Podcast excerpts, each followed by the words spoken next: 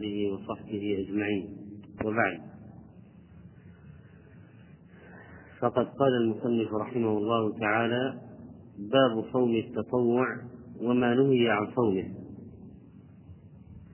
والتطوع فعل الطاعة مطلقا ويطلق على فعل نوافل العبادات من صلاة وصيام وحج. وقد قال الله عز وجل فمن تطوع خيرا فهو خير له. والحديث القدسي لا يزال عبدي يتقرب إلي بالنوافل حتى أحبه يدل على فضل التطوع وأنه طريق ولاية الله تعالى.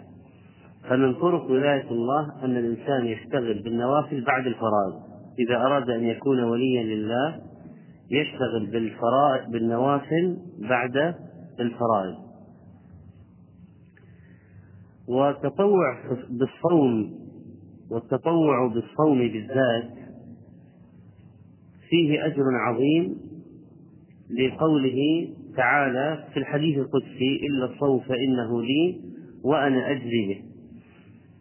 ومن أسباب ذلك أنه يدع طعامه وشرابه وشهوته من أجل الله عز وجل. ولأن ولما فيه من الإخلاص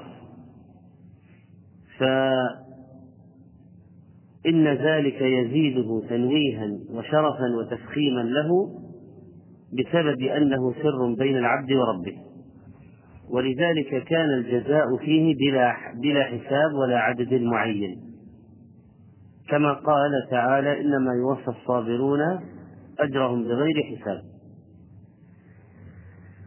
قال وعن أبي قتادة الأنصاري رضي الله عنه أن رسول الله صلى الله عليه وسلم سئل عن صوم يوم عرفة فقال يكفر السنة الماضية والباقية وسئل عن صيام يوم عاشوراء فقال يكفر السنة الماضية وسئل عن صيام يوم الاثنين فقال ذلك يوم ولدت فيه وبعثت فيه وأنزل علي فيه. رواه مسلم. أما بالنسبة لعاشوراء فإنه اليوم العاشر من محرم. عاشوراء وهو أقوى من القول الذي ينص على أن عاشوراء هو التاسع. فعاشوراء هو العاشر. على الراجح وهذه تسمية إسلامية لا يعرف بها هذا الاسم في الجاهلية. فلم يكن في الجاهلية عندهم كلمة عاشوراء. فهو اسم إسلامي. كما أن يوم الجمعة لم يكن عندهم من أيام الأسبوع في الجاهلية. كان يوم العروبة لكن في الإسلام صار اسمه يوم الجمعة. الحديث هذا يدل على فضل صيام يوم عرفة وصيام يوم عاشوراء وأنهما يكفران الذنوب. والتكفير التكفير هنا بالنسبة لما مضى واضح. يكفر ذنوب السنة الماضية يوم عرفة وهو التاسع من ذي الحجة. صيامه يكفر ذنوب السنة الماضية وذنوب السنة الآتية. وهذا التكفير الذي هو لسنة ماضية وسنة آتية محدود يعني سنة ماضية وآتية. أما التكفير العام لما مضى وما سيأتي فإنه من خصوصيات النبي صلى الله عليه وسلم. لأن الله قال ليغفر لك الله ما تقدم من ذنبك وما تأخر هذا عموما كل السنوات الماضية وكل السنوات الآتية. هذا خاص بالنبي عليه الصلاة والسلام. لكن سنة واحدة ماضية وسنة آتية في صيام يوم عرفة لمن صامه إيمانا واحتسابا. وكذلك جاء في فضل أهل بدر تكفير تكفير عام أيضا مزايا مزية خاصة لأهل بدر. قال اعملوا ما شئتم فقد غفرت لكم. والحديث يدل على أن الصيام ممكن أن يعصم الإنسان. يثبت بعد الإنسان عن الذنوب ويفتح له أعمالا صالحة تدر عليه حسنات كثيرة تكسر له سيئاته أيضا. طيب آه، صيام التطوع فيه فضل التطوع المعين. فأي التطوعات المعينة أفضل؟ يعني عندنا مثلا صيام الاثنين والخميس وصيام يوم افطار يوم صيام عرفة صيام عاشوراء. هذه صيام من سرر الشهر من أوله وقيل من وسطه وقيل من آخره. صيام ثلاثة أيام من كل شهر. صيام أيام البيض أي النوافل؟ نوافل الصيام أفضل؟ إذا قلت ما هو اليوم الذي فضل صيامه أكثر من غيره في التطوعات؟ يوم. ما هو اليوم الذي فضل صيامه أكثر من غيره في التطوعات؟ فإنه يوم عرفة. فهو أفضل صيام التطوع بإجماع العلماء. وهو مستحب لغير الحاج كما هو معلوم لأن النبي صلى الله عليه وسلم نهى عن صوم يوم عرفة بعرفة فمعنى ذلك أن الذي لم ليس بعرفة فإنه يصومه. وهذا وهذه الكراهية في صيام يوم عرفة بعرفة مذهب جمهور العلماء كمالك والشافعي وأحمد وغيرهم. الحديث دل أيضا على استحباب صيام يوم عاشوراء وهو العاشر لأن النبي صلى الله عليه وسلم صامه وأمر بصيامه. عاشوراء يكفر السيئات السنة التي قبله وفضله دون فضل يوم عرفة. وجاء في مسند الإمام أحمد أن النبي عليه الصلاة والسلام قال لئن عشت إلى قابل لأن بقيت إلى قابل لأصومن التاسع والعاشر. ولذلك استحب جمهور العلماء كالشافعي وأحمد منهم آه، الصيام الجمع في الصيام بالنسبة لعاشوراء بين التاسع والعاشر. وظاهر الحديث أن صوم عرفة يكفر الصغائر والكبائر من الذنوب لأنه قال يكفر السنة الماضية والباقية ولم يستثني شيئا الظاهر ظاهر الحديث العموم التكفير للكبائر والصغائر.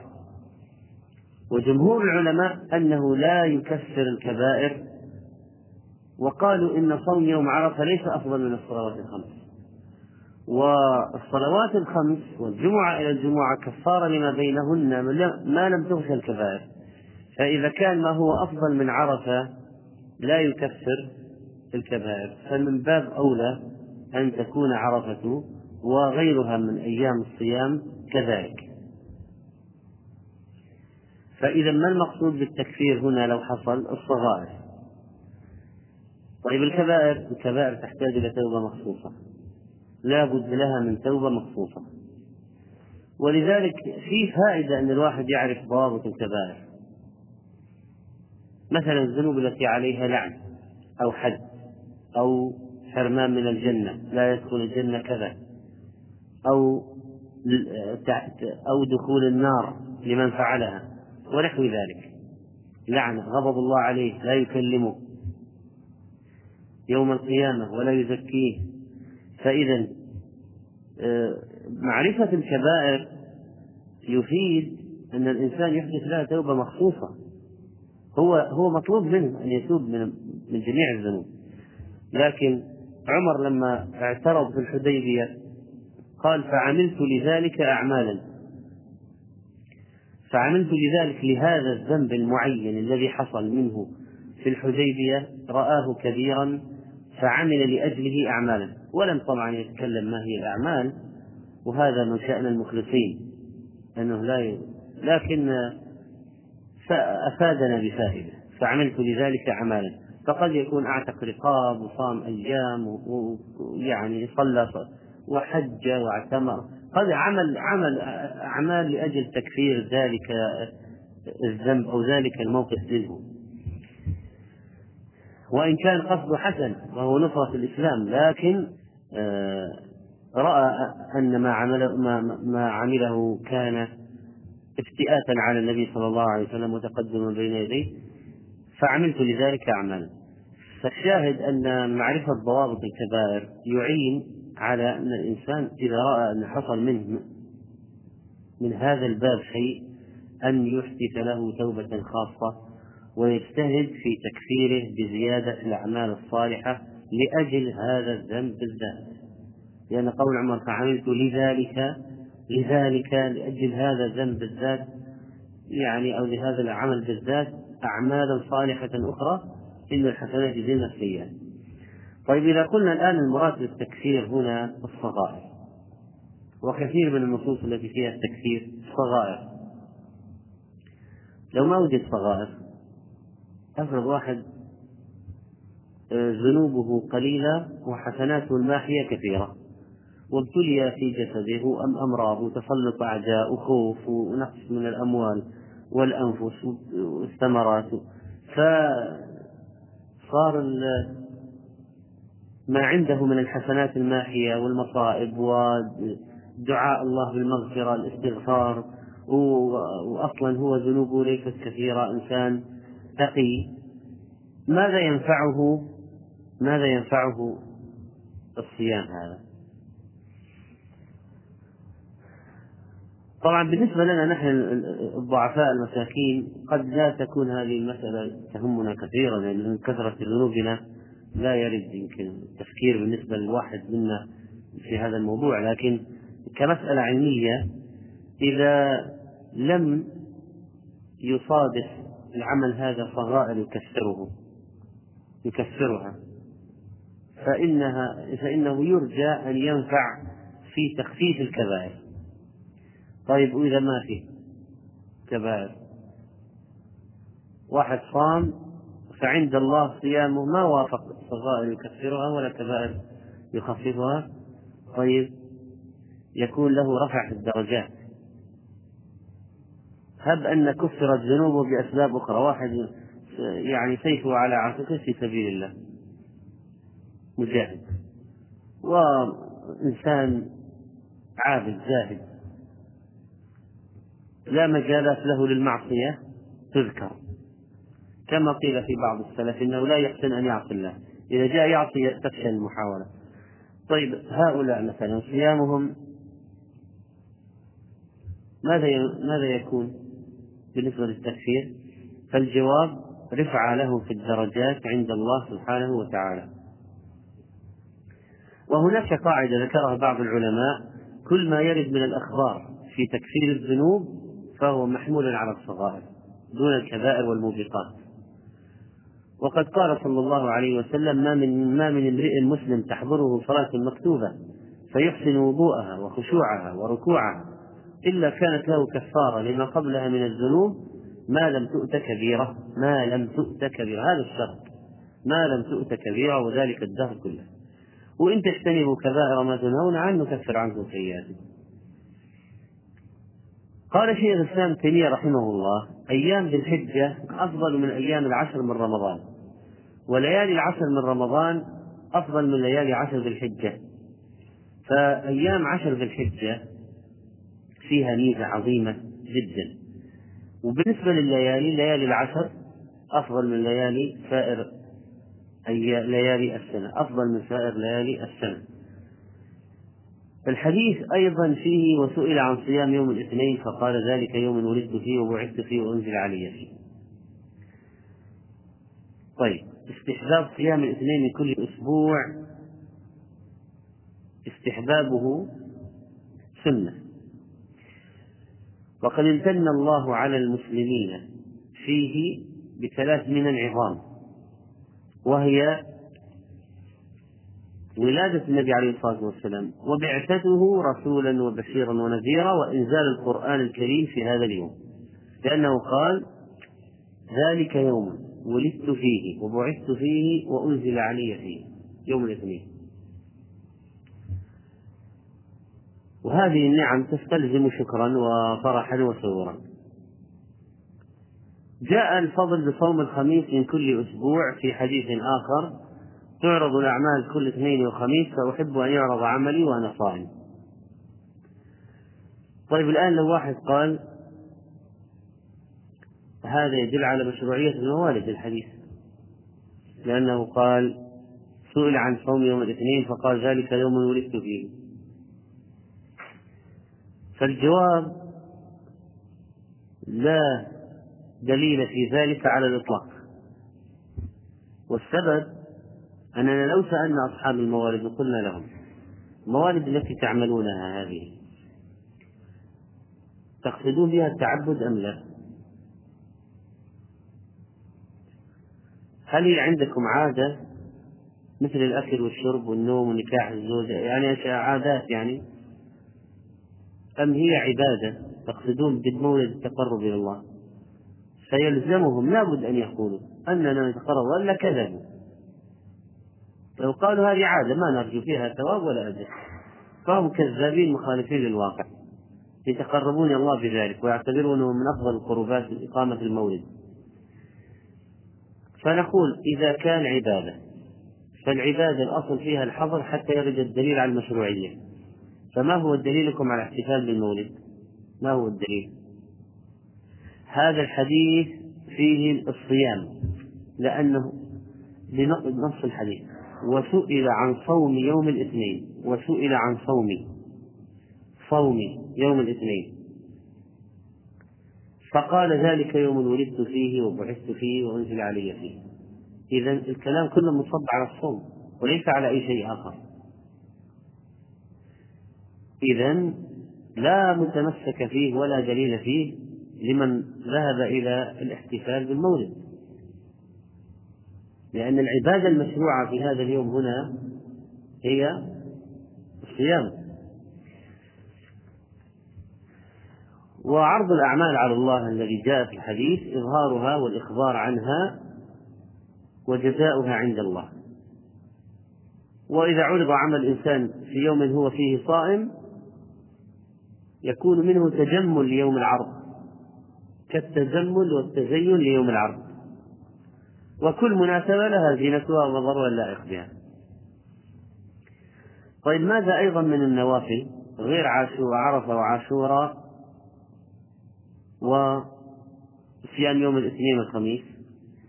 أتبع المصنف رحمه الله الحديث هذا بحديث أبي أيوب الأنصاري رضي الله عنه أن رسول الله صلى الله عليه وسلم قال من صام رمضان ثم أتبعه ستا من شوال كان كصيام الدهر. رواه مسلم. فإذا فيه استحباب صيام ست من شوال لهذا الحديث والحديث صحيح رواه الإمام مسلم وإثبات صيام الست مذهب السلف والخلف وجمهور العلماء. مالك رحمه الله كان له رأي غريب. كره صيام ست شوال لئلا يظن العامة وجوبها لقربها من رمضان ويصير ذريعة للزيادة في العبادة لكن هذا التعليل واهي. وأحسن ما اعتذر عن الإمام مالك في رأيه هذا هو قول ابن عبد البر إن هذا الحديث لم يبلغ مالكا حديث فضل الست. ولو بلغه لقال به والكلام هذا عليه يدل على أنها أنه لا معصوم من بشر. غير النبي صلى الله عليه وسلم في هذه الأمة. وأن وأن كل واحد مهما بلغ شأنه يخطئ ويصيب. وقد يصل يجهل شيئا ويعلمه غيره وفوق كل ذي علم عليم. وأن البشر مهما بلغوا تند عنهم أشياء وتخفى عليهم أشياء وتغيب عنهم أشياء. والإحاطة لله. والإحاطة لله. يسمى صيام ستة شوال ولو كان متفرقة ولا تحصل لا يحصل الفضل بها في غير شوال. فلو واحد قال أنا فاتني يومين من شوال من ست أكمل ذي القاعدة؟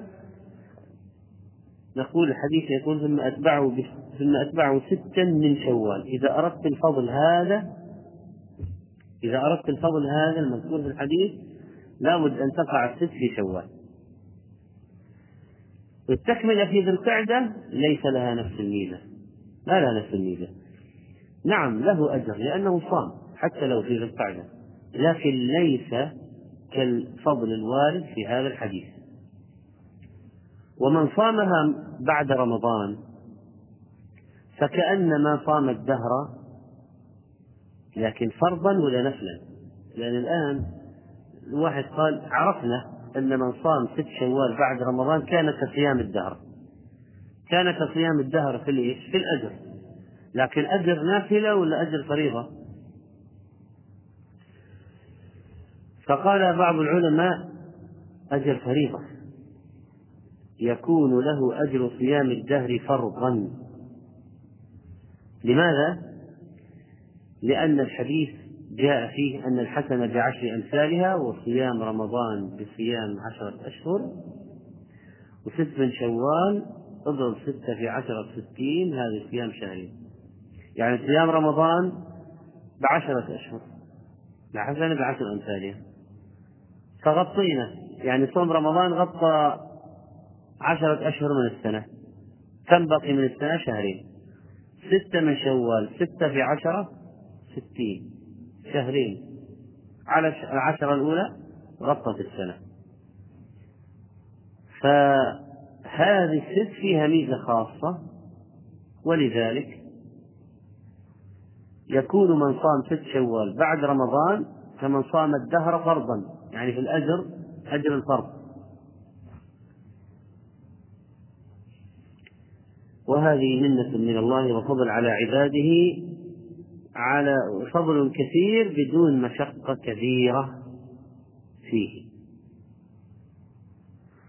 ولم يجعل لهم أجر صيام الدهر بمن صام الدهر فعلا وإنما جعل لهم أجر صيام الدهر بعمل يعني 36 يوم وأحيانا 35 إذا كان رمضان 29 وهو شهر كامل سواء كان 29 ولا 30 فإنه في الأجر كامل. يعني لو طلع رمضان 29 يوم فهو عن عشرة أشهر حتى لو كان 29 يوم. استحب العلماء صيام ست شوال بعد يوم العيد مباشرة. بعض العلماء قالوا يعني من ثاني شوال ابدأ لأن فيه مسارعة في الخير ومبادرة والأدلة على المسارعة والمبادرة كثيرة ولئلا يفتر ولئلا يعرض له عوارض يعرض له عوارض تمنعه من الصيام. وأن الراتبة بعد الفريضة يعني لو واحد صلى فريضة ويريد يصلي راتبة تكون الأفضل أن تكون بعدها يعني بعد أذكارها. وغير ذلك من الاعتبارات. بعض العلماء قال لا لو تراخى عنها أحسن. يعني ما يصوم من ثاني العيد من ثاني شوال. من صام رمضان ثم أتبعه فهموا من كلمة ثم أن يكون هناك شيء من التأخير. أما تسمية الثامن من شوال يعني بعضهم يصوم مباشرة اثنين وثلاثة وأربعة خمسة ستة سبعة. الثامن يقولون هذا عيد الأبرار ما في صيام. يقول الصوم من يوم الثاني من شوال هذا لا اعتراض عليه. بل في مبادرة في مبادرة. طيب فيقولون نصوم اثنين وثلاثة وأربعة وخمسة وستة وسبعة من شوال هذه ست أيام. نفطر يوم ثمانية. إيش هذا؟ قالوا هذا عيد الأبرار. فهذا لا أصل له ولا يجوز اعتقاده عيدا وليس بعيد بإجماع المسلمين وليست له شعائر العيد. طيب الآن كثيرا ما يكون لبعض الأشخاص بعد رمضان عليهم ديون من رمضان ما صاموها ويريدون صيام الست وأحيانا يكون الدين كبير والمرأة النفساء فهذا هؤلاء هل يصوموا هل يصوموا نفلا قبل إكمال الفرض الذي عليهم؟ فذهب الأئمة الثلاثة إلى جواز التنفل قبل قضاء رمضان. لاحظ جواز. ليس أفضلية جواز. ولا قالوا الأجر هذا يحصل. ما قالوا أجر المذكور في الحديث يحصل لو صام الست قبل الفرض. لا. الآن مسألة مسألة جواز. هل يجوز للإنسان أن يتنفل بصوم. وعليه وعليه صوم واجب. أو لابد أن يشرع بالواجب قبل النفل. فمن ناحية الجواز ذهب جمهور العلماء إلى جواز التطوع بالصيام ولو كان عليه فرض. ومن ذلك أيام الست يجوز. أما المشهور من مذهب الإمام أحمد رحمه الله أنه يحرم صيام التطوع ولا يصح ما دام عليه صوم الواجب ولا بد يبدأ بالواجب قبل.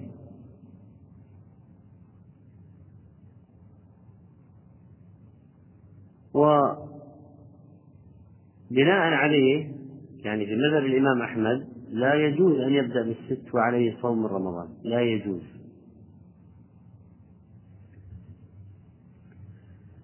طيب بالنسبة للأجر على من يقول بال... عند من عند من يقول بالجواز، هل يلزم من القول بالجواز أن الأجر يحصل؟ لو قلنا بجواز التنفل قبل أداء أو قضاء الصيام الواجب في رمضان، هل يحصل الأجر؟ الحديث يقول من صام رمضان ثم أتبعه، ثم أتبعه يعني بعد انتهائه أتبعه. فلو واحد صام عشرين يوم من رمضان ثم أتبعه بستة من شوال ما انطبق عليه الحديث. فلينطبق الحديث لابد أن يصوم رمضان أولا ثم الست ليحصل الأجر. يعني صوم الدهر هذا أجر ليس ليس أجرا يسيرا هذا أجر عظيم. ليحصل هذا الأجر العظيم لابد من انطباق الشرط الوارد في الحديث. من صام. في شرط هنا. لا بد من توفر هذا الشيء حتى يقع المشروط. إذا إذا انطبق الشرط حصل المشروط. فما هو الشرط؟ أن تكون ستة شوال بعد رمضان. يعني بعد رمضان كاملا وليس بعد عشرين يوم بعد ثلثي رمضان بعد نصف رمضان بعد رمضان إلا يومين بعد رمضان. طيب لو كان فيه قضاء نقول اقضي أولا ثم صم الست لينطبق عليك الحديث. من صام رمضان ثم أتبعه بست من شوال. ثم فإذا في ترتيب في العملية. ثم أتبعه بست من شوال. طيب الآن لو أن شخصا لا يمكن أن يتم لا يمكن أن يتم رمضان ويتبعه بست من شوال. يعني امرأة نفساء مثلا. هذه لو أنها ولدت في أول رمضان. هذه لو أنها تقضي رمضان بعد يوم العيد لو لو تواصل عليه. أصلا هي النفاس مثلا أربعين يوم. هذه متى تدخل هذه؟ في عشرة شوال. في عشرة شوال. في عشر شوال. لو لو ولدت أول يوم رمضان. هذه لو أنها تأتي الآن تقضي. لو أرادت أن تقضي رمضان ما يمكن يقع ست شوال يقع لها ست في شوال لأن شوال ما بقي من شوال سيستغرق في صوم في قضاء رمضان ويزيد بقية من رمضان قضاؤها في ذي القعدة ثم تكتب فيأتي هنا السؤال وهو هل تقضى أيام الست من شوال؟ يعني تدخل في ذي القعدة وصوم الست في ذي القعدة. فالذي يظهر من الحديث أن ست شوال سنة يفوت وقتها. سنة يفوت وقتها. قال بعضهم تقضى تقضى في العشر الأوائل من ذي الحجة لفضل هذه العشر. لكن في الحقيقة أن الصيام في العشر له فضل خاص. لأنه ما من أيام العمل الصالح عبد الله فيهن من هذه الأيام. طيب المرأة هذه تقول أنا إيش ذنبي؟ فوتني الأجر وأنا ما يعني إن حيضتي ليست بيدي. فلذلك نقول لو واحد فاته أجر معين بغير تقصير ولا تفريط ولا فعل منه ما توانى وفرط. فهنا تأتي مسألة حصول أجر الأصل أصل العمل لمن أن صلحت نيته. يعني علم الله من هذه المرأة أنها لو تمكنت ما فاتها ست شوال. ما فاتها. لو تمكنت ما فاتها. فأجرها عند ربها. والله عز وجل جعل جعل هناك مواسم طاعات فيها فضل كبير كعشر ذي الحجة يمكن استدراك أجور كثيرة فيها. ثم لا ننسى شيئا مهما وهو أجر الصبر على القضاء. يعني الآن هذه لم تسقط. واحد مرض طيب. مرض جلس عشرين يوم في المستشفى مثلا. أكثر كل رمضان في المستشفى. هذا إذا خرج ليقضي ثم يقول الست هذه راحت عليه أجر الرضا بالقضاء أجر الرضا بالقضاء عظيم. يمكن يزيد على صيام الست. يمكن يزيد على صيام الست. فبعض الناس يتحسر على فوات شيء لا يد له فيه لكن ينسى أن له أبواب أخرى من الأجر. يمكن تزيد أو مثل الذي فات.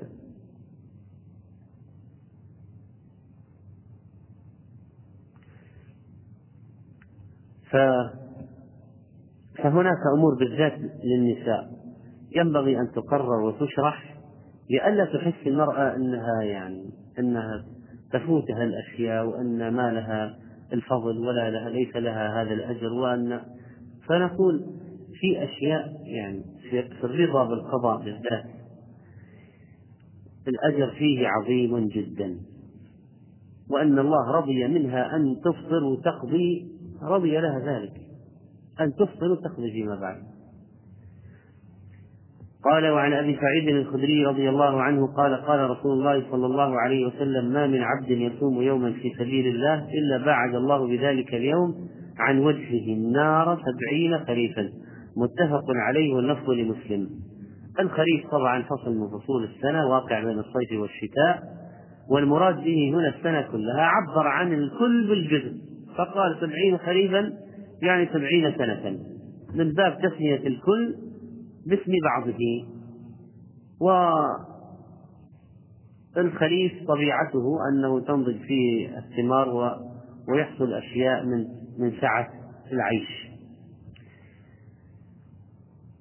وكذلك في الربيع تحصل أشياء من النظرة أيضا ما هو معروف.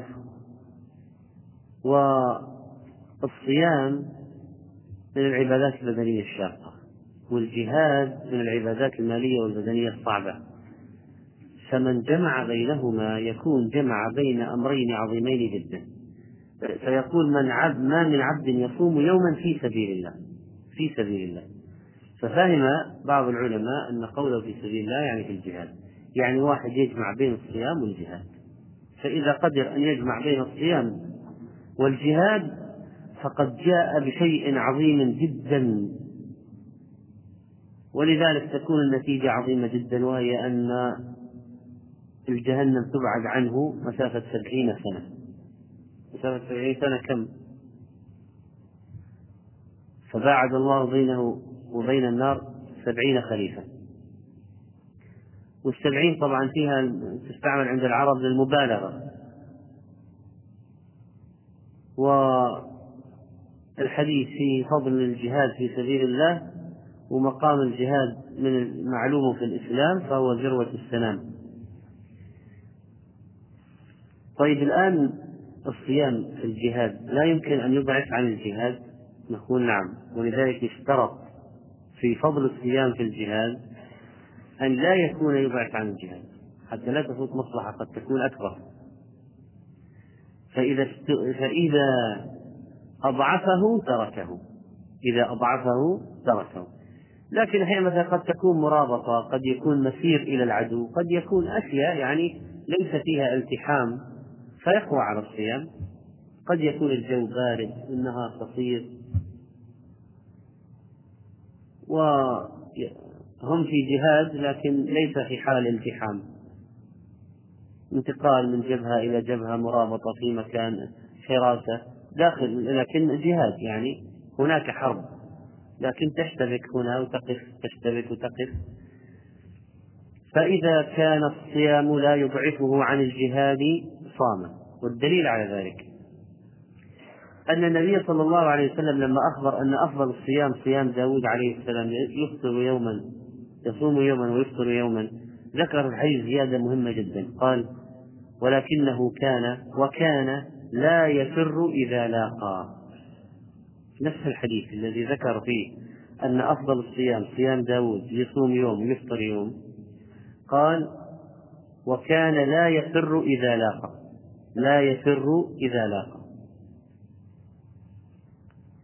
معنى ذلك أن الصيام لم يضعفه فلو وقف في المعركة لا ليس بهزيل وضعيف فيفر. يثبت وهذه طبعا أبدان أبدان تفاوت فيها الناس الأبدان تفاوت فيها الناس. يتفاوتون فيها قوة وضعفا وقدرة على الصبر على الامتناع عن الطعام. هذه المدة والشراب. وقد تكون القوة الامتناع قليلة. وبعد ثم إن التعود له دور كبير. من تعود على شيء هان عليه. بل ربما لو خالف لا يصبر. يعني من اعتاد على صيام معين مثلا لو أفطر خالف يحس أنه وضعه فيه خطأ لا يتحمل المخالفة. فإذا طبيعة الأجساد تختلف وأيضا التعويد له دور كبير في الموضوع تعويد النفس على هذا. وأيضا لا بد من مراعاة الظروف. فإذا كان في حال الاشتباك والالتحام مع العدو قال عليه الصلاة والسلام أفطروا. فالفطر أقوى لكم. وكان شيخ الإسلام يدور على العساكر المصرية والشامية قبل اللقاء بالتتر عند عند ويقول أفطر وكان كانت المعركة في رمضان. شخصب هذه المعركة دارت في رمضان. كان رحمه الله ابتداء بالسنة يدور على العساكر ويأمرهم بالفطر ويقول إنه أقوى لهم. الحديث يقول ما من عبد طيب كل الناس عبيد لله حتى الكفار عبيد رغما عنهم. عبيد رغما عنهم. يعني أن أنهم أذلاء لله مقهورين مغلوبين منقادين. لا يخرجون عن قدر الله ولا عن إرادته ومشيئته فهم عبيد رغما عنهم. فما المقصود بالحديث إذا؟ ما من عبد. فهنا تأتي قضية العبودية العامة والعبودية الخاصة والعبودية العامة كل الناس عبيد لله. إن كل ما في السماوات والأرض إلا آتي الرحمن عبدا رغما عنه عبدا. فكلهم عبيد من هذه العبودية العامة فيدخل فيها الكفار والعصاة. أما من جهة العبودية الخاصة التي هي الطاعة الاختيارية فهذه ليست لهؤلاء ليست لهؤلاء. فهي للمؤمنين الذين يعبدون الله ممتثلين لأمره ونهيه ومنفذين لحكمه. وما خلقت الجن والإنس إلا ليعبدون المقصود به العبودية الخاصة لكي يعبدوه يمتثلوا له. وعن عائشة رضي الله عنها قالت كان رسول الله صلى الله عليه وسلم يصوم حتى نقول لا يفطر ويفطر حتى نقول لا يصوم. وما رأيت رسول الله صلى الله عليه وسلم استكمل صيام شهر قط إلا رمضان. وما رأيته في شهر أكثر منه صياما في شعبان. متفق عليه واللفظ لمسلم. طبعا نحن الآن دخلنا في شعبان والحديث هذا يناسب حالنا الآن. كان النبي صلى الله عليه وسلم يصوم حتى نقول لا يفطر. ما معنى ذلك؟ معنى ذلك أنه كان أحيانا يسرد الصيام يعني يوالي أيام يسردها حتى يظن أنه لن يفطر لكن يأتي يوم يفطر فيه. وهذا معنى يفطر حتى نقول لا يصوم. يوالي أيام في الفطر أيضا حتى ثم يفاجئهم بأنه صام. فإذا يصوم حتى نقول لا يفطر ويفطر حتى نقول لا يصوم. يفهم منه كان أحيانا يسرد أيام صوم. وأحيانا يسرد أيام فطر ولعل عذره في موالاة الصيام تارة وموالاة الإفطار تارة مراعاة المصلحة في ذلك.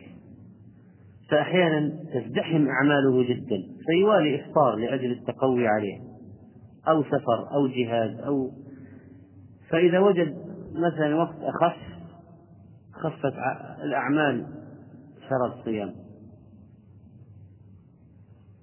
وهكذا كان يعمل ما فيه المصلحة للمسلمين. وهذا فيه فائدة مهمة أن الإنسان المسلم طريقته في العبادة فيها مراعاة للأحوال فيها مراعاة للأحوال.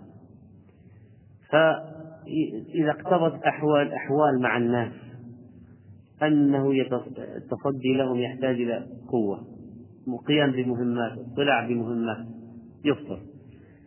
جاءت مواسم خفيفة الأعمال فيها خفيفة. ينتهز الفرصة بالصيام. فإذا أحوال المسلم تؤثر على أوقات عباداته في النوافل. فالمسلم يراعي المصالح الشرعية ويقدم الشيء الذي فيه المصلحة الشرعية الأكبر. وهذا أيضا يؤثر في اختيار العبادة التي تكثر منها يا عبد الله. فبعض الناس يفتح له في الصلاة بعض الناس يفتح له في الصيام بعض الناس يفتح له في الجهاد بعض الناس يفتح له في الصدقات بعض الناس يفتح له في الإكثار من العمرة. طيب. هذا جيد. ويحتاج المسلم أن يراعي أحوال خدمة الإسلام وهذا يؤثر في عباداته. فمثلا قد يقتضي الحال قد يقتضي الحال ذهابا ومجيئا كثيرا في اليوم الحار في مصالح المسلمين في مصالح المسلمين. فيكون في الحالة هذه الإفطار قد يكون أفضل له يأتي يوم آخر فيه هدوء. ما في مشاوير كثيرة في مصالح المسلمين. فيكون فرصة مناسبة أن ينتهزها للصيام قد يكون واحد ينشغل مثلا بالتعليم والإقراء. فيشق عليه أن يمارس العمل مع صيام كثير. فيحتاج إلى أن يفطر أكثر. كذلك تأتي أوقات يخف عليه زحمة الناس فيكون يطيل في الصلوات أو قيام الليل مثلا. ولذلك النبي صلى الله عليه وسلم كان يترك أحيانا صيام نوافل لأجل الجهاد أسفار الجهاد فيقضي. بعد ذلك. يترك اعتكاف أحيانا فيقضي بعد ذلك. وهكذا. إذا يعمل ما فيه الأفضل الإنسان عليه أن يعمل ما فيه الأفضل. والأفضل هذا يعتمد على الحاجة يعني حاجة المسلمين من جهة وعلى قدراته هو من جهة. فواحد قد يكون عنده خبرة حربية عسكرية. هذا لو راح للجهاد ينفع المسلمين جدا. وواحد بدنه ضعيف وتدبيره قليل وحيلته في الحرب قليلة وما عنده ما عنده خبرة. لو ذهب يكون كلا عليهم كلا عليهم. هذا يمكن عدم ذهابه أولى. واحد رزق بحافظة قوية. فهم. هذا اشتغاله بالعلم أولى من اشتغاله بنوافل تضعفه عن العلم. واحد آخر قد لا يكون عنده تلك الحافظة فيكون اشتغاله بهذه العبادات. ملء وقت بهذه العبادات الفردية؟ أكثر أجرا له. واحد قد يكون عنده قدرة في التأثير في الناس. وهبه الله قدرة باللسان بالعلاقات بالتعامل خلق حسن. هذا لو اشتغل مع الخلق يهدي الله به أمم. هذا أفضل أن يذهب يشتغل مع الخلق. بينما آخر ليس عنده مثل هذا ف يكون أحيانا عكوفه على على نفسه عكوفه على نفسه أولى له. لو دخل مع الخلق فسد فسد. ما عنده قوة مقاومة. بالإضافة إذا ما عنده قوة تأثير. فإذا ما في قوة تأثير ولا في قوة في مقاومة ما يأتي من دخان الخلق وسوادهم. فإذا اختلاط بالخلق هذا مصيبة قد تجر عليه عواقب وخيمة. إذا لابد يراعي المسلم لابد أن يراعي المسلم حاجة المسلمين. ما هو الشيء الذي يحتاجه الإسلام في الواقع؟ بالإضافة إلى قدراته هو قدراته هو. وهذا سيؤثر في مسألة الصيام النافلة. فكيف يكون التأثير؟ الإكثار منها أو عدم الإكثار صيام النافلة. الموالاة والسرد فيها أو التفريق هذه تأثر على الصيام. هذه القيام بالأعمال الإسلامية الأخرى ممكن تأثر من جهة سرد الصيام أو تفريقه. من جهة الإكثار منه وعدم الإكثار منه تأثر عليها. والمطلوب هو مراعاة مصلحة الإسلام والمسلمين في الاشتغال بالأعمال الصالحة أن هذا ينعكس على الاشتغال بالأعمال الصالحة. يقول تقول عائشة في الحديث وما رأيت رسول الله صلى الله عليه وسلم استكمل صيام شهر قط إلا رمضان وما رأيته في وما رأيت في شهر أكثر منه صياما في شعبان. كان يكثر من الصيام في شعبان لأن الصيام فيه كالراتبة قبل الفريضة. يعني مثل الصلاة الفريضة قبلها فيه نوافل رواتب. فيكون الصيام في شعبان كالسنة القبلية في الصلاة والست من شوال كالسنة البعدية في الصلاة. اثنين أن في الصيام في شعبان تمر تمرين النفس لأجل الإقبال على رمضان بنوع من السهولة والتعود. ثلاثة أنه عليه الصلاة والسلام بسبب اشتغاله في أسفار الجهاد والجهاد وغيره كانت تفوت اثنين وخميس وأيام بيض مثلا فيجمع النوافل التي فاتته وقبل رمضان يقضيها. فتقطع يقع في شعبان. وأربعة لفضل شعبان نفسه. الصيام في شعبان لفضل شعبان نفسه. شهر يغفل عنه الناس بين رجب ورمضان. هذا رجب شهر حرام يعظمه الناس من أشهر الحرم ورمضان معروف. وشعبان مغفور عنه. شعبان عند الناس مسكين مغفور عنه. ويحتمل أن يكون صومه صلى الله عليه وسلم في شعبان إكثار منه لهذه الأشياء كلها لهذه الأسباب المتقدمة كلها. يعني لفضل الشهر شعبان نفسه. ولأنه تجتمع عليه نوافل من من الصيام فاتته بسبب طاعات أخرى فيقضيها في شعبان. والتمرين لرمضان والتعب. والفضل الذي في الصيام قبل الفرض أنه كالنافلة قبل الفريضة. ولا يخص ولا يخص شعبان بصيام في وقت منه في الفضل. إلا ما ورد فيه استثناء. يعني لا تقدم رمضان بيوم أو يومين. هذا واحد.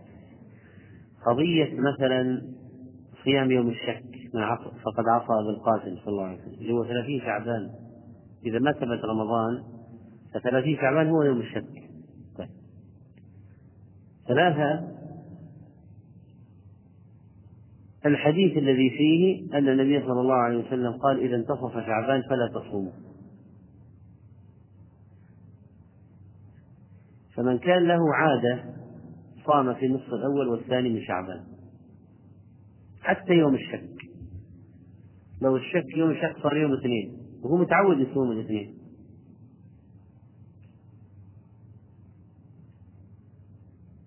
طيب أنت.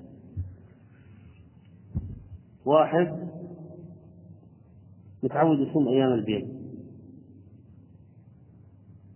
فوافق يوم الشك في أيام البيض. يصوم؟ أيوه. يصوم. يصوم؟ لا. إيه أنا النايمين من الصاحين الأيام البيض في وسط الشهر فكيف يوافق يوم يوم الشك 30 شعبان في وسط الشهر؟ فاذا إذا انتصف شعبان فلا تصوموا حتى يكون رمضان. هذا لمن لم ليس له عادة. على فرض طبعا صحة الحديث لأن عدد العلماء ضعف الحديث هذا أصلا. ضعف الحديث. فمن ثبت فمن قال بثبوت الحديث معنى الحديث من لم تكن له عادة مسبقة فلا يأتي يترك صيام نصف الأول من شعبان ثم يأتي على النصف الثاني يقترب من رمضان يصوم. هذا المنهي عنه. المنهي عنه. والتمرين لرمضان يكون من من أول شعبان. وهو إذا جاء اقترب شعب اقترب رمضان قال أنا الآن سأصوم. أنا ال 25 أبدأ أمرن نفسي من 25 نقول مرن نفسك من أول الشهر. وعن أبي ذر رضي الله عنه قال أمرنا رسول الله صلى الله عليه وسلم أن نصوم من الشهر ثلاثة أيام. ثلاثة ثلاثة عشر وأربع عشر وخمس عشر رواه النسائي والترمذي وصححه ابن حبان. فهذا الحديث الحسن وله طرق يدل على فضل صيام الأيام البيض الثلاثة. الأيام البيض الثلاثة. سميت بالبيض لبياض لياليها بطلوع القمر في كل الليلة. لأن القمر في أيام البيض يكون ساطعا في الليل كله. واستحباب صيام ثلاثة أيام من كل شهر على حسب السنة الهلالية وليس على حسب الشهر الميلادي وإنما على حسب الشهر الهجري وهذا من فوائد معرفة الأشهر الهجرية. فالناس مساكين الذين يعيشون في أماكن لا تعتمد التقويم الهجري يعانون مشاكل في قضية أي أيام البيض أو لا لأن لأنه يضيع ما لا يعرف لكن الذي يعتمد التقويم الهجري يعرف أن اليوم ثالث عشر رابع عشر خامس عشر ينتبه لها. اللي يعتمد التقويم الميلادي لا ينتبه لها إلا إذا رأى القمر. وكذلك فإن هذه الأيام الثلاثة متوالية ثلاثة عشرة أربعة عشرة وخمسة عشرة في حالة لا تتوالى هكذا فما هي؟ في حالة أيام البيض لا يشرع أن تصام هكذا 13 14 15 فما هي؟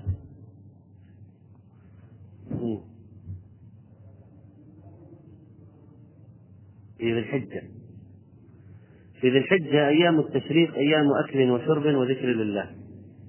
فيوم أيام التشريق الحادي عشر والثاني عشر والثالث عشر. الثالث عشر هذا من أيام البيض أصلا. لكن في ذي الحجة بالذات لا يصام. فإذا أراد أن يصوم ثلاث أيام في ممكن يصوم السادس عشر بدلا منه أو أي يوم آخر. أي يوم آخر.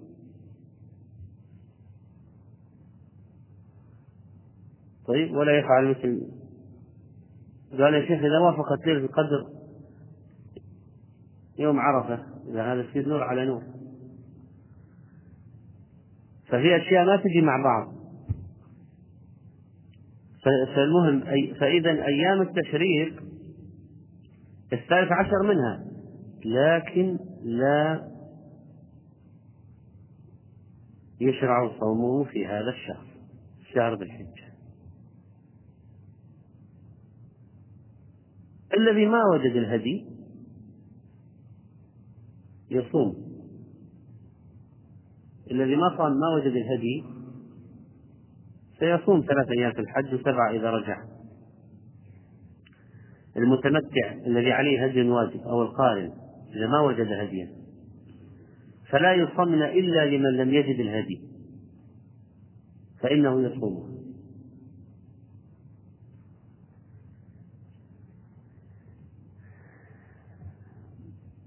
يذكر بعضهم أشياء من الربط بين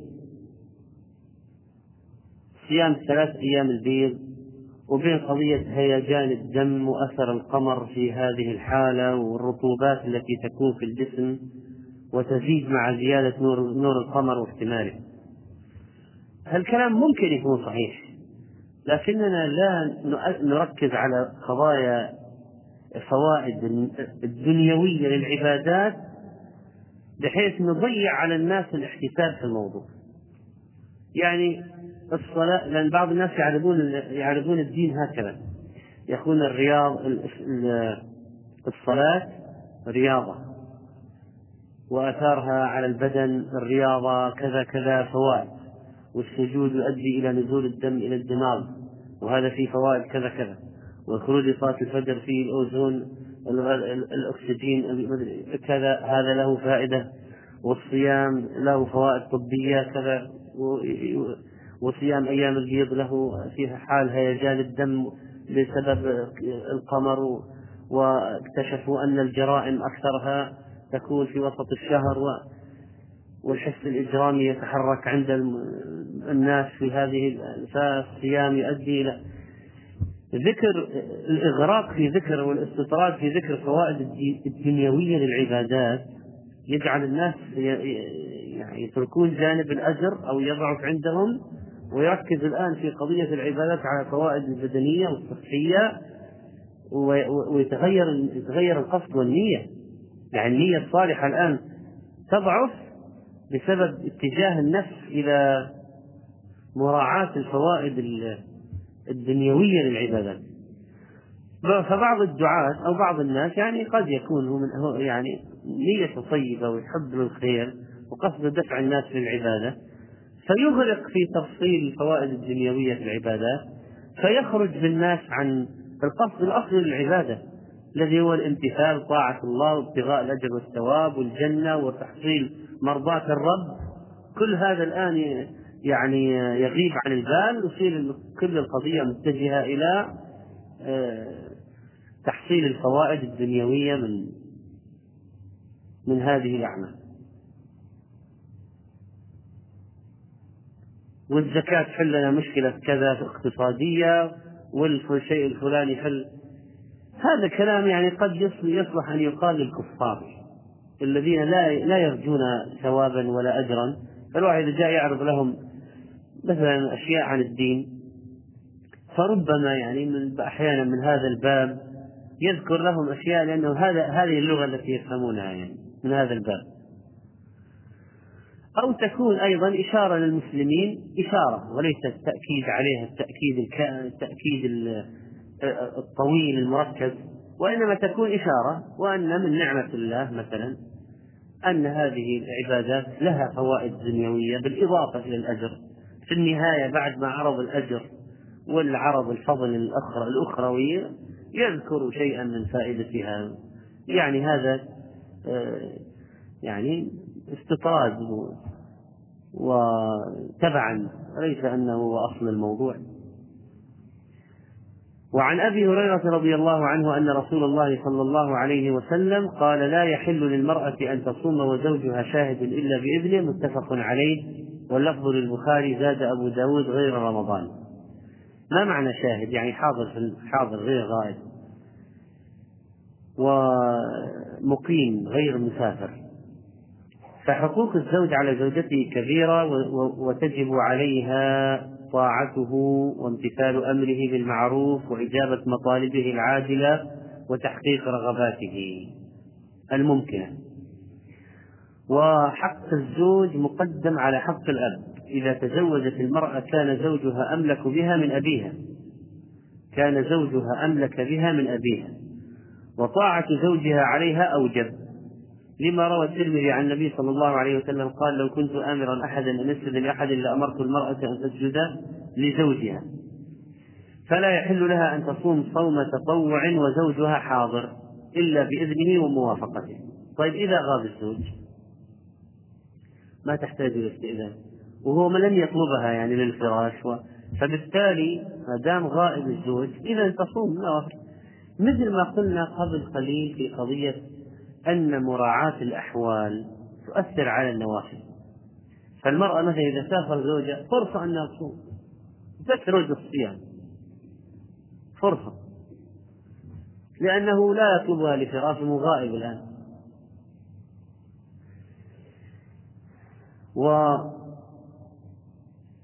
وصيامها في غيابه لا يضيع شيئا من حقوقه. صيامها في غيابه لا يؤثر على حقوقه. طيب صيام المرأة الواجب هل تستأذن فيه؟ الجواب لا.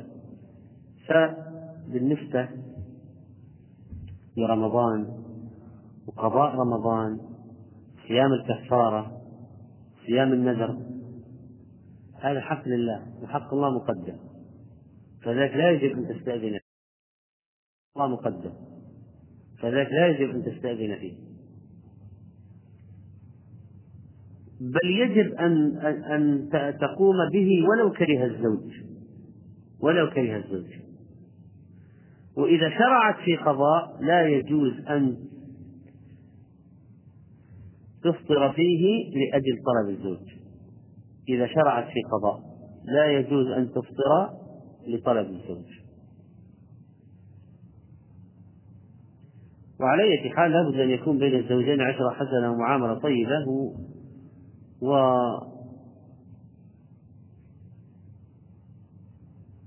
ومراعاة كل طرف للطرف الآخر. ولا يشترط الإذن الصريح من الزوج بل لو قامت القرائن على رضاه كان ذلك كافيا. كان ذلك كافيا. إذا لو هي عرفت أن زوجها لا يمانع لو صامت لا يمانع. تعرف من حاله أنه لا يمانع. وبالتالي فإن الصيام منها لا بأس به في هذه الحالة. طيب هذا السؤال أيضا عن حديث عائشة أنها كانت تقضي أيام رمضان في شعبان. للشغل بالنبي عليه الصلاة والسلام. هذا من مراعاة الحال كما تقدم. من مراعاة الحال. ولا يدل هذا على أن كانت تصوم شوال. ما في نص أنها كانت تصوم شوال. في أن كانت تؤخر قضاء رمضان إلى شعبان. يعني تأخره تقريبا 11 شهر أو 10 أشهر للشغل بالنبي عليه الصلاة والسلام. طيب يقول هذا السؤال ما صحة الأحاديث التالية عن الحارث عن عبد الله عن النبي صلى الله عليه وسلم أنه قال طبعا هذه من الأسئلة التي وردت الآن في الإنترنت الدرس المنقول هذا. فهناك أشياء الآن بدأت تنتشر. فيقول هذا السؤال عن عن عبد الله عن النبي صلى الله عليه وسلم قال إذا كان صيحه في رمضان فانها تكون في معمعة السوال وتميز القبائل في ذي القعدة وتسفك الدماء في ذي الحجة والمحرم. وما المحرم يقولها ثلاثا هيهات هيهات يقتل الناس فيها هرجا هرجا هرجا. قلنا وما الصيحة قال هذه تكون في نصف في نصف من رمضان يوم جمعة ضحى. وذلك إذا وافق شهر رمضان ليلة الجمعة تكون هدة. توقظ النائم وتقعد القائم وتخرج العوائق من خدورهن في ليلة الجمعة سنة سنة كثيرة الزلازل والبرد. فإذا وافق رمضان في تلك السنة ليلة جمعة يعني هي كل الكلام الآن السنة هذه. السنة هذه أولها ليلة جمعة وآخرها ليلة الجمعة ووسط رمضان جمعة هذه السنة. طيب. فإذا صليتم الفجر يوم جمعة في النصف من رمضان فادخلوا بيوتكم. وسددوا كواكم. سدوا. يعني سكر الشبابيك لا يدخل الكيماوي. وهو يقصد الآن تفسر الآن هذه الأشياء بهذه الطريقة. فإذا كان فإذا صليتم الفجر يوم الجمعة في نصف من رمضان فادخلوا بيوتكم وسدوا كواكم. الكوة الفتح ودثروا أنفسكم. يقول لأن التغطية يفيد الوقاية من الغازات. وسدوا آذانكم. فإذا أحسستم بالصيحة فخروا لله سجدا وقولوا سبحان القدوس سبحان القدوس ربنا القدوس, القدوس فإنه من فعل ذلك نجا ومن ترك هلك. هذه الرواية الأولى. الرواية الثانية. عن فيروز الديلمي قال قال رسول الله صلى الله عليه وسلم يكون في رمضان صوت. قالوا يا رسول الله في أوله أو في وسطه أو في آخره. قال لا بل في النصف من رمضان. إذا كان ليلة النصف ليلة الجمعة. إذا كان ليلة النصف ليلة الجمعة. يكون صوت من السماء يصعق له سبعون ألفا ويخرس سبعون ألفا ويعمى سبعون ألفا. هذه أعراض الاجتماع هذا هذا هو. أنه يعمى ويصم ويخرس. العاهات قالوا يا رسول الله فمن فمن السالم من أمتك؟ قال من لزم بيته وتعوذ بالسجود وجهر بالتكبير لله ثم يتبعه صوت آخر. والصوت الأول صوت جبريل والثاني صوت الشيطان. فالصوت في رمضان والمعمعة في شوال وتميز القبائل في ذي القعدة ويغار على الحجاج في ذي الحجة. وفي المحرم وما المحرم؟ أوله بلاء على أمتي وآخره فرح لأمتي. الراحلة في ذلك الزمان بخطبها ينجو عليها المؤمن له من تذكرة آه، ينجو الراحلة في ذلك الزمان بقتلها ينجو عليها المؤمن.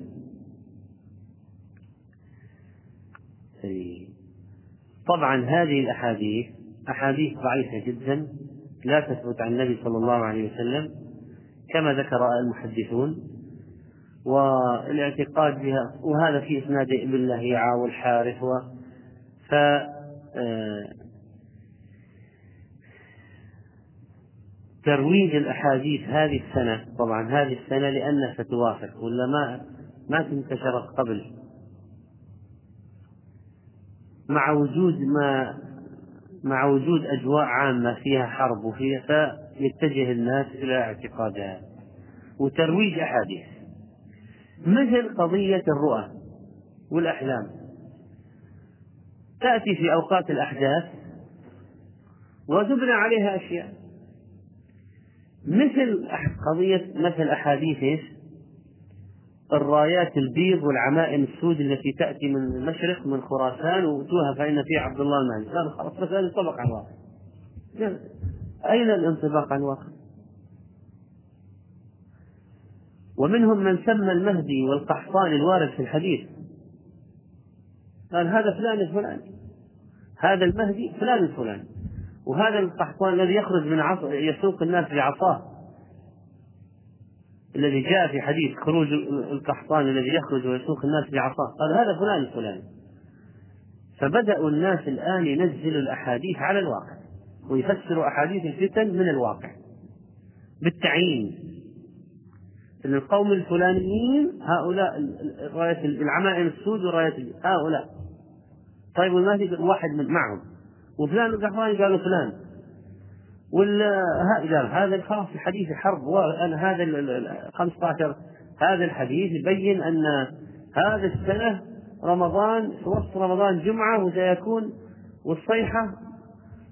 قال هذا صوت السلاح والجو طيب وال وال هذا سد النوافذ. قال عشان الغازات سد النوافذ وسد النوافذ الكوه ودثروا أنفسكم حتى لا وإذا كان الغطا مبلل أحسن حتى ما يأثر الغاز.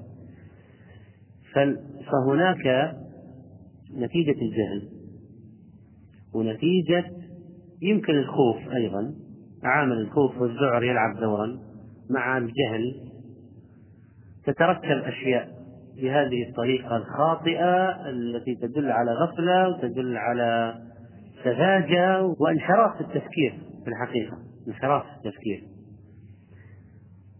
طبعا الآن ممكن يقع في رمضان هذه ممكن تقع أحداث جسام وممكن تقع في وسط رمضان أحداث جسام لكن ما له علاقة فرق بين أن قدر الله يوافق شيء يقع وبين أن تعتقد به لسبب ضعيف. فالآن لا يمكن الاعتقاد بأشياء بناء على أحاديث ضعيفة أحاديث ضعيفة جدا أو موضوعة مكذوبة الواحد يعتقد بها. طيب لو وافق شيء لو وافق فصارت كارثة آه، بيئية في في في نصف شعبان أو صار تسرب غاز أي شيء من الأشياء. سلاح بيولوجي.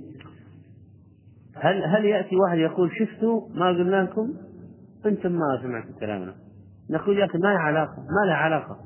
كون وافقت هذا التاريخ هذا اليوم حدث فيه كذا لا علاقة له بالموضوع.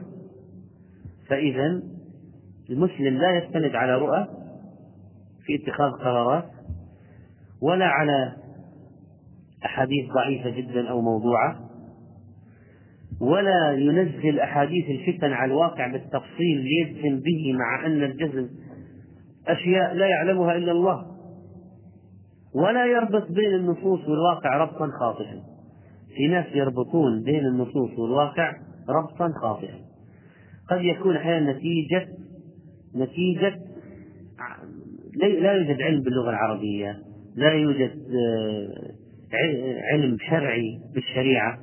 خلاص يجي واحد يقول هذه المكيفات مذكورة بالقرآن. وين؟ قال ضرب بينهم بسور له باب باطنه فيه الرحمة أراد. ظاهره من قبل العذاب الحر. خلاص هذه المكيفات هذا الربط والتفسير خطأ. ولو وجد مكان فعلا داخل برد برا حر لا يعني أن له علاقة بالنص ليس له علاقة بالنص. والنص عن يوم القيامة ومسألة عبور المنافقين للصراط ما لها دخل بالمكيفات اللي في الدنيا. و فإذا ينبغي الحذر بالذات أيام الفتن والأحداث من تسرب مثل هذه الآراء الشاذة والتفسيرات الخاطئة للنصوص وترويج الأحاديث الضعيفة والموضوعة. هذه من آثار ترويج الأحاديث الضعيفة والموضوعة. وكان الشيخ العلامة محمد ناصر الدين الألباني رحمه الله شديدا في هذه المسألة جدا ومحذرا وناصحا للأمة في الآثار السيئة للأحاديث الضعيفة والموضوعة. هو ألف مجلدات في هذا الموضوع. الأحاديث الضعيفة وأثرها السيء بالأمة وهذا من مثال. الأحاديث الضعيفة وأثرها السيء بالأمة ما وجوب الأذان قبل الصلاة؟ في البلد لا يجوز لأهل البلد ترك الأذان. أما واحد في البر أو في مصلى أو في مكان أو في البيت هذا لا يجب عليه الأذان لا يجب عليه. ما دام أذن في البلد لا يجب عليه هو أن يؤذن. إذا كان في السفر يؤذن لقوله أذن وأقيما وليؤمكما أكبركما. في السفر يؤذن. يقول ورد في حديث معناه من بقي في مصلاه يذكر الله بعد انتهاء الفجر حتى شروق الشمس ثم يصلي ركعتين تكتب له أجر حج وعمرة تامة تامة. لو كان في منزله بالقرب من المسجد. الأجر طبعا على فرض صحة الحديث وقد حسن.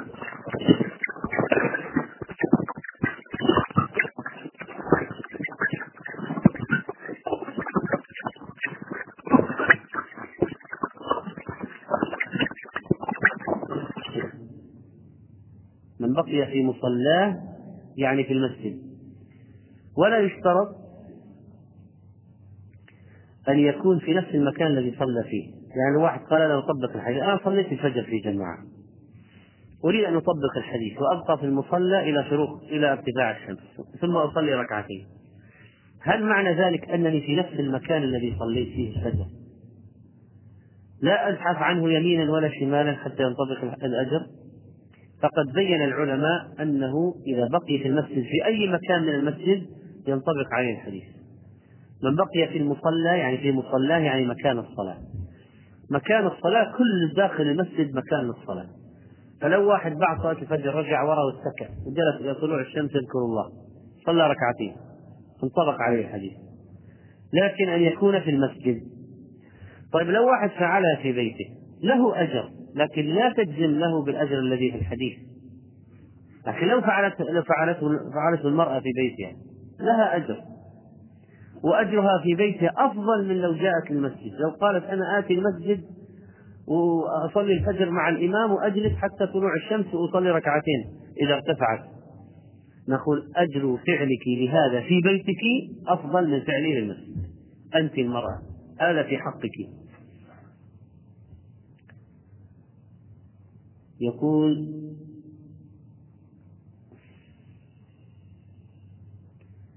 أنا الآن في أمريكا. أدرس في إحدى الجامعات اللغة الإنجليزية وفي نفس الوقت أحضر بعض المحاضرات كمستمع.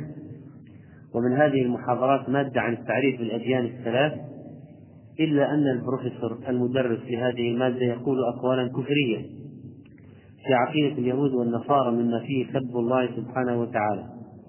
كما يقول بعض الأمور عن الإسلام غير صحيحة. وأحاول أن أوضح له الحقيقة علما أنه من خريج كلية الشريعة. فهل يجوز لي الحضور؟ وإذا سمعتم آيات الله يكفر بها ويستهزأ بها فلا تقعدوا معهم. فلا تقعدوا معهم.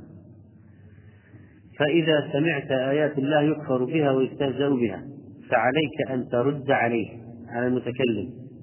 وتبين له بطلان قوله. وتعظه. فإن كف عن الكلام وغير الموضوع الحمد لله استمر في الجلوس. خصوصا تقول أن أنك تريد الهدف من حضور التعرف على المصطلحات الشرعية إلى آخره باللغة الإنجليزية إلى آخره.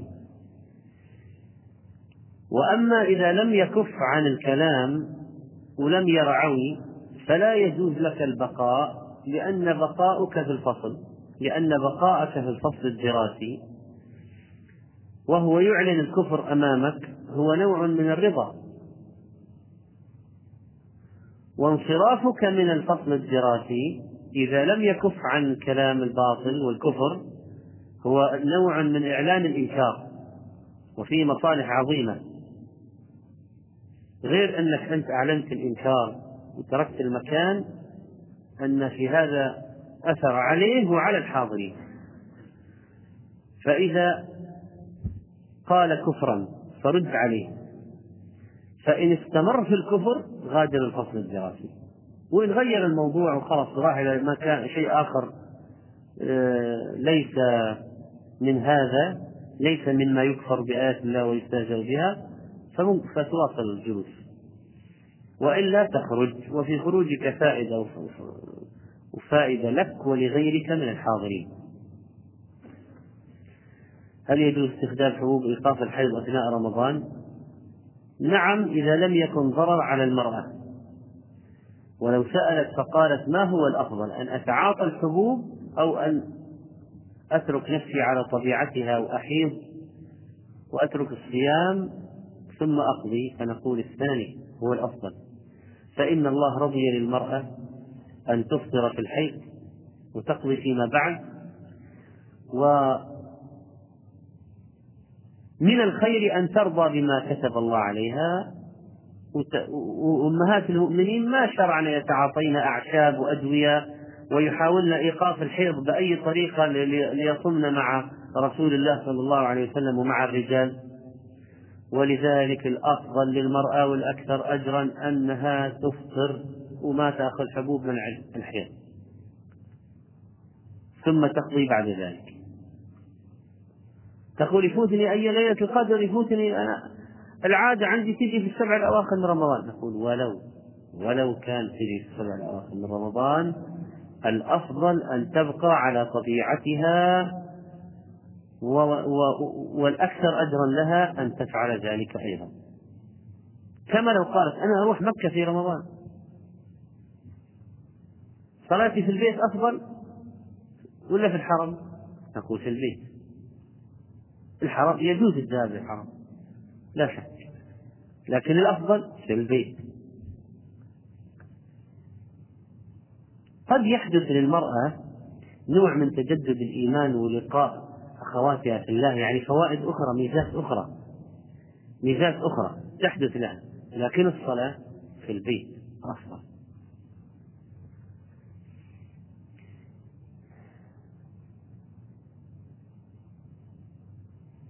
يقول تنبيه على موقع أنسر الإسلام دوت هذا من المواقع الخبيثة السيئة موقع قديم مع الأسف هذا الموقع فتح قبل كثير من المواقع الإسلامية. يعني أذكر هذا الموقع من قبل ست سنين. ست سنين موقع. على أي حال هذا ليس الفائدة الآن من ذكره هو إشهاره والذهاب إليه لمشاهدة ما فيه. يشرف عليه مجموعة من الكفرة والمرتدين والزنادقة والنصارى. موقع تنصيري. يعني مجموعة نصارى يكتبون ضد الإسلام ويثيرون شبهات على القرآن وتعدد الزوجات وزواج النبي عليه الصلاة والسلام بأكثر من أربع وكلام طويل موجود. لكن الفائدة هو الفائدة وكذلك يقول موقع aboutislam.com الفائدة أن الواحد يحس بالدافع للعمل أن الكفر هؤلاء عملوا مواقع عن الإسلام يصطاد بها من يأتي ليدرس الإسلام من من من الكفر الآخرين و آه، يسبقون إليهم. فيكون هناك حماس عند أهل الإسلام للرد على هؤلاء وعمل المواقع التي تبين الدين الصحيح.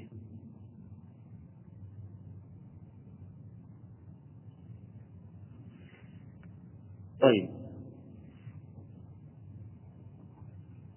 يقول صيام ست من شوال بنية القضاء. ليس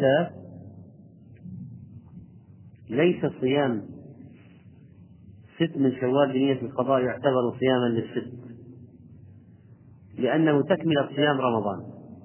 ومن صام رمضان ثم أتبعه ست من شوال يعني أكمل رمضان عدة رمضان ثم يصوم ستا من شوال.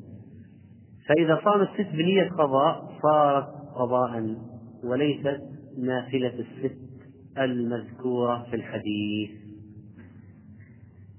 فلا بد إذا من إكمال إكمال رمضان آه، ثلاثين إكمال إكمال عدة رمضان ثلاثين أو تسعة وعشرين ثم صيام الست ليحصل الأجر وأحد الإخوان يترجم لهذا السائل أو السائلة لأن السؤال جاء باللغة الإنجليزية.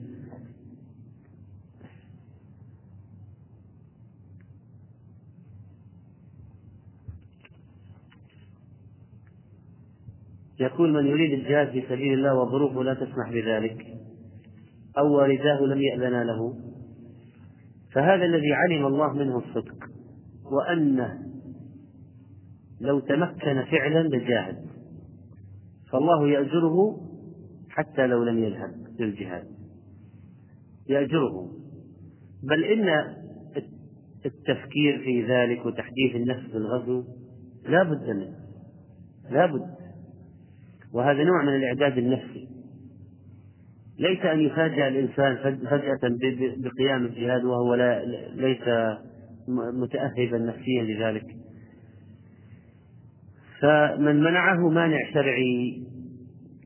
كعدم إذن والديه أو غير ذلك فإنه يؤجر على نيته ولو لم يذهب. وهذه أيضا من الأشياء التي لا بد أن أيضا يتمعن فيها. هل في مصلحة للمسلمين في الذهاب أو أنه يكون كلا عليهم؟ مثلا هل عنده خبرة يفيد فيها؟ أم سيذهب ويقول أنا ما عندي علموني أنا. في وقت هم يحتاجون إلى إلى إلى هم أغنياء عن عن مثل هذا الشخص. أو مثلا الطريق غير آمن. أو أن العدو يضربهم بدون التحام. لو يذهب فقط يموت دون أن يشارك في معركة حقيقية. والقصد طبعا من الجهاد ليس فقط أن الإنسان يموت شهيدا مع فضل الشهادة وإنما أن ينصر الدين يعني أن يكون يغني يغني يقدم شيء للإسلام. دفاع عن ضعفاء فتح بلدان آه، رفع راية الدين. وليس أن يذهب يموت بدون أن يلتحم مع العدو ولا يفعل شيء فقط أنه يموت. كذلك قد يكون الشخص له أعمال خير ولديه من من الطاعات ما يقوم به مما يجعل بقاءه في موقعه أفضل. وقد يكون العكس جالس مفتون في الدنيا مفتون لا عنده موقع دعوي يقوم به ولا إمامة وخطابة وتعليم أو طالب علم أو عالم أو مفتي أو هذا هذا قد يكون يعني شخصا مفتونا لو جلس في موضعه. فإذا المسألة أيضا تتفاوت فينبغي معرفة ما هو الأصلح. ينبغي أن ندرس قضية مصلحة الدين مصلحة الدين. عندما نقدم على أي خطوة نفكر في مصلحة الدين. ماذا عن الديلمي وكتابه الفردوس مليء بالأحاديث الضعيفة والموضوعة من مظان الأحاديث الضعيفة والموضوعة مسند الفردوس للديلمي إذا إذا قام ويسمع أذان الفجر هل يمكن أن يشرب الماء ويأكل حتى ينتهي الأذان؟ إذا كان الأذان على طلوع الفجر وأرادوا الصيام وأرادوا الصيام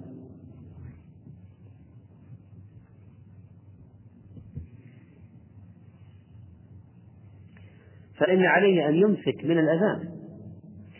أما إذا كان الأذان مبكرا عرف بالتجربة بالواقع بخبر الثقة أن هذا الوقت الأذان أبكر من الحقيقي. فله أن يأكل ويشرب حتى يطلع الفجر حقيقة.